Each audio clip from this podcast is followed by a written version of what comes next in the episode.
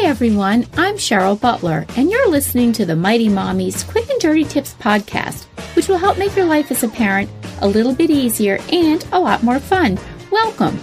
This is episode number 321 titled Spring into Stress Free Parenting, a topic near and dear to my heart because, well, too many families are faced with more stress than they really need in their lives.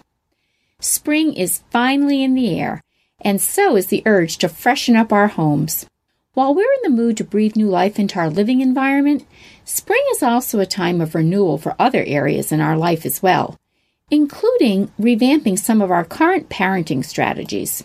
So I hope this podcast will invigorate you this season with Mighty Mommy's six tips to help you spring into a more stress free parenting style.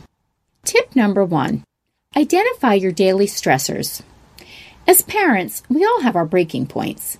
Between keeping our households running, working one or more jobs, juggling our kids' activities, homework, playdates, and other appointments, and trying to make time for our spouses and ourselves, there usually isn't any room for anything extra. It's no wonder that we snap and fall apart when one of our kids whines about what we're having for dinner. One way we as parents can lighten our load is to be aware of what our daily stressors are so that we can try and make some course corrections. In my family, one of the biggest stress makers that we are constantly facing is that we're running behind schedule.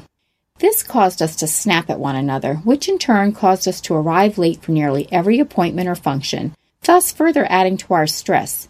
It was a vicious cycle. Finally, I'd had enough. I started adding an extra 30 minutes to all our departure times for school, activities, and appointments. This way, we could all get ready and get out the door on time with much less stress. Tip number two prioritize what's important.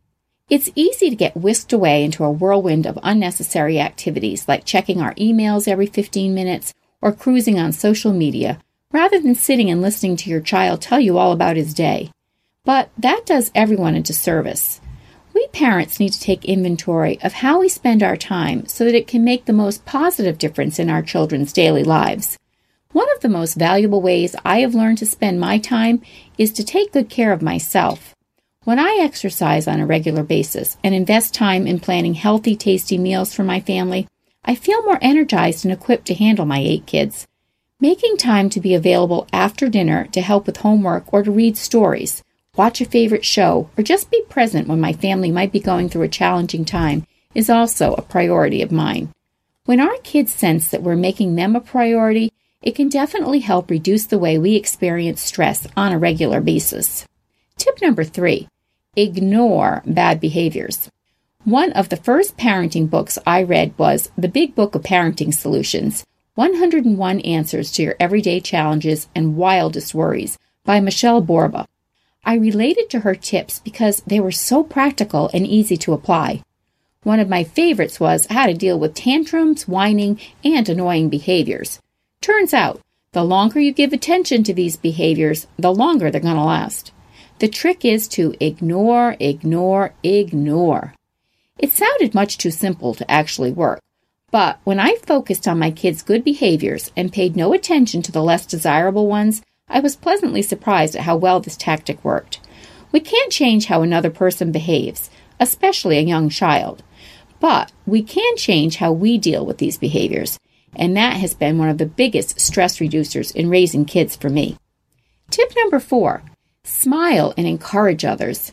Another of Michele Borba's tips that I've used for many years is the friendship builder. She explained that the two most common traits of well liked kids are smiling and encouraging others. Ever since reading her book, I've always taught my kids that no matter what, they should always share a smile. By the same token, I've taught my kids the importance of encouraging another person when they may be down on their luck or simply not feeling that great. When we take the time to build another person up, it can help reduce our own stress levels because we aren't focused on ourselves. Tip number five Reduce nagging. Kids will nag their parents about the same thing countless times in order to get their way. You know it, and I know it. Parents finally cave because they just don't want to hear it anymore. How many times can you listen to your tween moan that all her friends are allowed to hang out for an hour after the movie gets out, so she should too? Nagging, however, goes both ways. We as parents can be pretty fluent in nagging ourselves when we're trying to get our kids to do their chores or finish their homework or get to bed at a reasonable hour. If you want to put a fresh spring in your parenting step, suggest that your family go on a no nagging diet.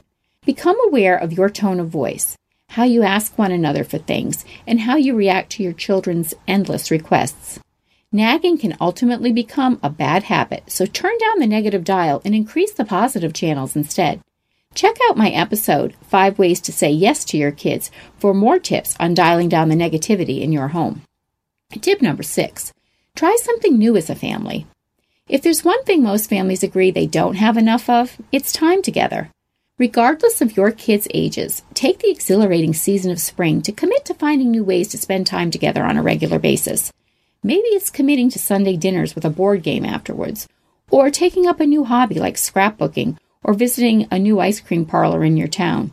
It does not have to be something monumental. Just making the effort to stay connected as a family unit on a consistent basis can help reduce your weekly stress because you'll be building closer relationships with the ones that you love. So, what are some of the things that you've helped to do to distress your family life?